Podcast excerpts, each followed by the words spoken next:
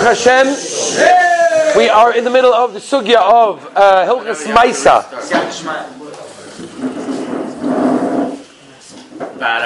In the sugya of Hilchas Maisa goes like this. So yesterday we talked about the Indian of Maisa. Is it a chiv? Is it a uh, is it a minik? Is it a nice thing to do? And um, we have to move on to some of the halachos. Are number one, who is chayiv and who is potter to give Maisa money? And perhaps more importantly, from which money do we separate Maisa? Which money requires Maisa to be taken from it?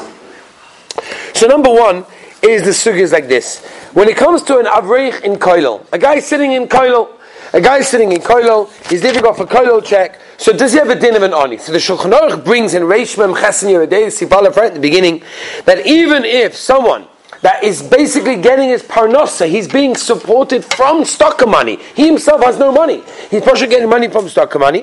Shulchan Aruch paskins that he's chayiv still to give stocka, right? Because for whatever they give him, even though they're giving it from stock money, right? He's receiving stock money. He has to take that money. By the way, this is a taina that sometimes people have. You know, I don't have to give Maisa money because the money that I got, whoever gave me the money took off Maisa already. So it's okay. Obviously, that doesn't work, right? Why doesn't that work? Because it's a din, it's a din gavra, it's a, it's a din of the person. Every person is a chiyah to give maisa. It's not like this money was maisa already, and therefore it's okay. It's is that if you received money, you have to give maisa. It's also you, the person, the chef, the gavra. Okay? That's why, even though an oni is getting money from stock, the Shulchan says that he's still chayiv in that case. However, when it comes to Maisa, it's slightly different. That was Stocker. Stocker, we said, is a, it's a mitzvah say according to everyone. There's no arguing about it. But when it comes to Maisa, Maisa is someone to hold that uh, din of an Oni. An Oni is someone who basically has nothing really to live off on his own. He is allowed to basically become potter from giving Maisa. He no longer has to give Maisa. Zoy Pascal Maisa. is an incredible tshuba from the Heilige Chebiner Rov in David Mishem Chelik Gimel Simon Pei Dalet. Rav Elyashiv also Pascal this way. Rav Nissen Karelitz Pascal this way. That an Oni Be'etzem is potter from giving Maisa. The shaila is, what is the din Oni? So without going into all the specific details, anybody that has a shaila should ask his local Orthodox rabbi. But the general din is that if you have a koilel guy who is living off his koilel check. He has absolutely nothing apart from his koilel check, and he lives from month to month with his koilel check. So he's definitely a din oni, and therefore he is potter from Maisa. The same is true with a yeshiva bacha, as Hagoyin Rabbi Zul Obach once told me. It's the same idea. A yeshiva bacha that gets money, you have to remember, I'm not talking about a case where the father gives, you know, a child a credit card and says, listen, if you need money, you could use the credit card. That's fine. I'm not talking about that. I'm talking about when he gives him in his hand, you know, here's $100, here's $200 for this month or for the week or depending on whatever it is then. I don't know exactly everyone's spending uh, situation over here. But, you know, somewhere along those lines, he's giving you money.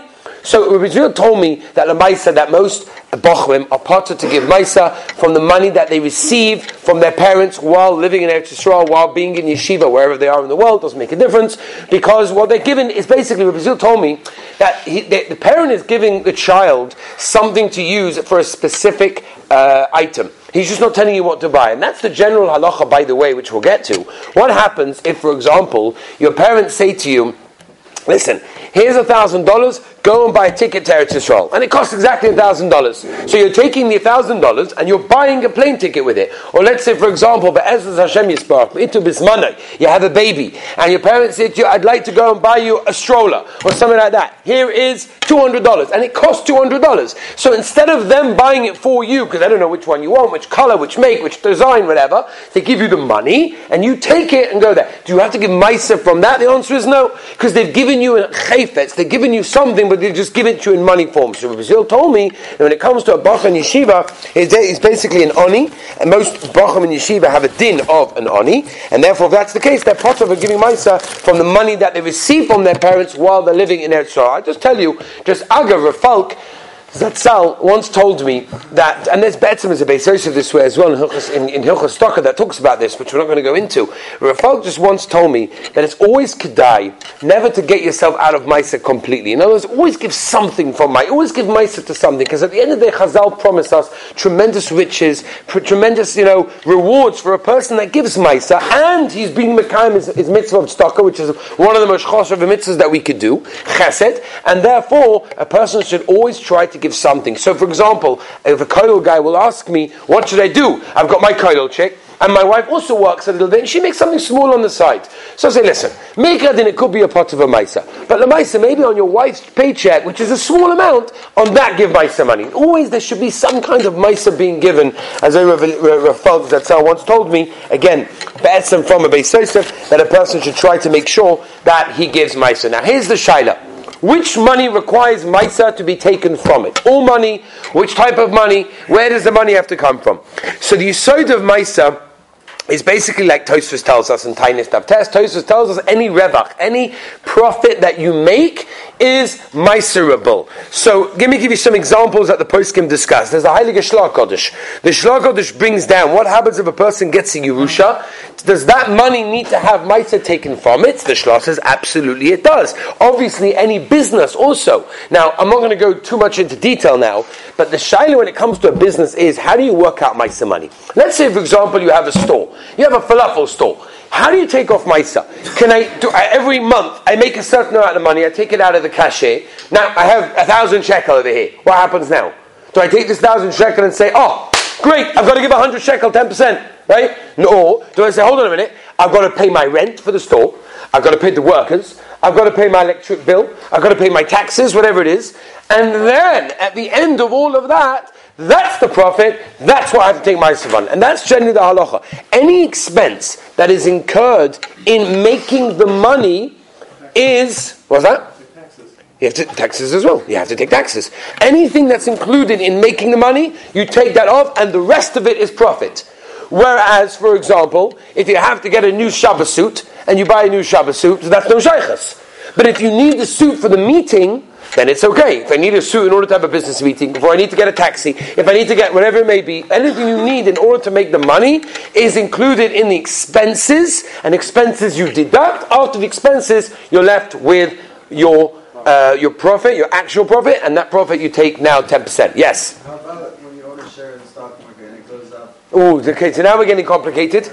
Now we're getting complicated. What happens if you have shares? It goes up and down. What happens if you have two nursing homes and one nursing home made money this month and the other nursing home didn't make money this month? Right? I'm not talking about the other 400 that made money. Right? I'm talking about the one you got one, yeah, one no. how do you bounce businesses one off the other? If I had two businesses simultaneously working, one made money, one didn't make money. When do I work out the meister? This is obviously already not for our discussion at this moment of time.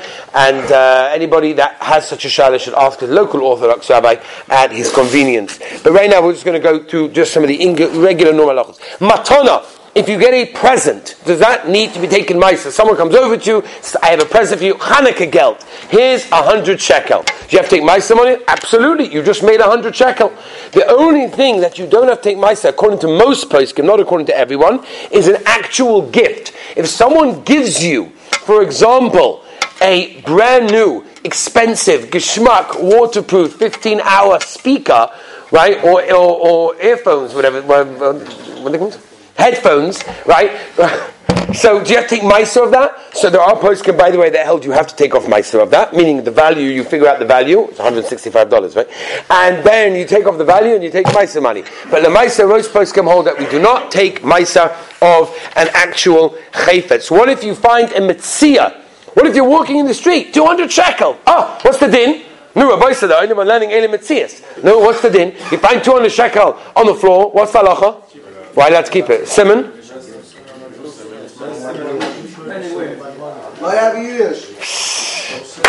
Into the sugya. Laya v'yish? I hear. I gewalt. Is that not the right answer?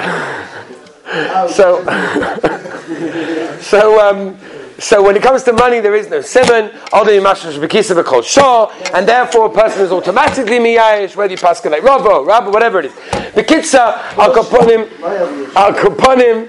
The halacha is that you're allowed to keep it. Do you have to give myself that 200 shekel? Avada. Avada, you give myself the 200 shekel. Very, very good. Excellent, excellent. Okay, moving on. Yeah. Yeah. The Chiyuv give Ma'aseh Kansom Staka, yeah. Now let's moving on. Um, okay.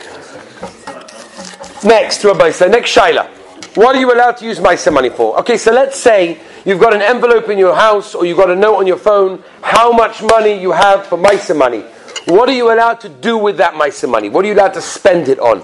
Okay? So here there's an interesting Medrash Tanchuma. The Medrash Tanchuma in Parshas Re'eh brings down, he says, Asa to Asa, he says there, it's a remes to give Maisa to Omlei Torah. People that are Omel in Torah, people that are steiging in Torah, that's where you give your Maisa money to. Comes along the Maril, and the Maril says that you cannot spend any Maisa money on a mitzvah. You cannot spend on a mitzvah. It has to be given to poor people. As I pass in the Maril. Comes along, one second, comes along the Maram, and the Maram says you can use it for any mitzvah. You can use it for achnasas kala, you can use it for mitzvahs, no problem. So they ask Ikasha, what's pshat? Is there a machlokes going on over here? And they say a very simple thing. And this is the biggest side when it comes to spending maisa money. You can only spend maisa money on a mitzvah that you're not obligated to do. A mitzvah that you're anyway obligated to do, you're not allowed to use maisa, right?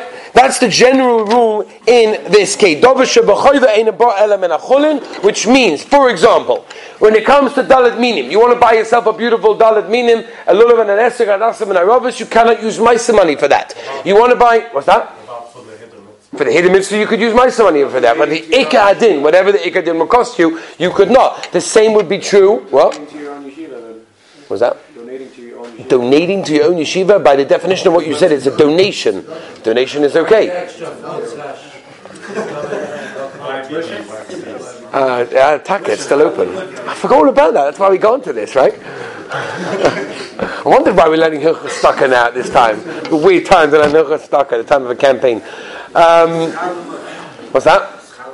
Schalimut, very good. It's interesting, Shaila, if you're allowed to pay tuition with Meister money. So it's interesting, in many schools, they actually write down that you, you've got no obligation to pay anything. Should, suggested donation is such and such. Right? They do that, and so I've seen that in certain schools. I know in England, for sure, they do this. I'm not sure if in America they do the same thing. So, so the question is, if you're not chayiv to pay anything, because I don't have to pay, it's a donation. So once it's a donation, if that's really true, then you're allowed to use my money. Then there shouldn't be a problem. Whereas, for example, let's, let me ask the following question. Moshe has a murder tshuva about this. But Moshe has a gabaldig tshuva. Sending girls to Beis Yaakov, right? Now, Hikataina says Rav Moshe that sending your son to learn Torah is a chiyuv. You have an obligation to send your son to learn Torah. Why? Because you have to teach your son, but you have to teach your son Torah. So you have to send him to Chay, you have to send him to Yeshiva. So maybe you can't, you can't pay for your tuition for your son. That I hear. But your daughter, you've got no chiyuv to teach your daughter Torah. So if you've got no chiyuv to teach your daughter Torah, so it should come out that you should be able to pay tuition for your daughter because I've got no chiyuv anyway. So if I'm doing it, it's dumb. It's a nice thing to do. So I'm allowed. So Moshe absolutely not. But Moshe says no. Because in America, and in basically most places in the world, if you're not going to send them to, to, to a Beis Yaakov, you're going to have to send them to some school. You can't just leave them at home. It doesn't work that way. So if you have to send them somewhere, you're going to have to send them to a Beis Yaakov. Once you have to send them to a Beis Yaakov, you have a chiyuv. Once you have a chiyuv, you can't use my money anymore. So, yes, you have a chiyuv. I'll be the government to send them somewhere. Once you have a chiyuv to send them somewhere, no, you can't. In America, you can't do that. Maybe, okay, say that. In some places in the world. Well, you did? I know some people consider their schooling to be homeschooling, but uh, officially you're meant to be in school. Officially. Right, exactly. You can go to public school. That's exactly what Moshe says. Since Maisa, you don't have to go to Bisak, you can go to public school, and you cannot send your child to public school because Chas v'Shalom. Because well, that, that has to be explained. that has to be explained over here. I think it's pretty obvious. Okay, you know what everybody's saying? This is not to discuss. I think it's a very exciting sugi, this one. What can I spend my money? There's a lot more to discuss. Be'ez Hashem tomorrow. We shall continue. Have a wonderful day.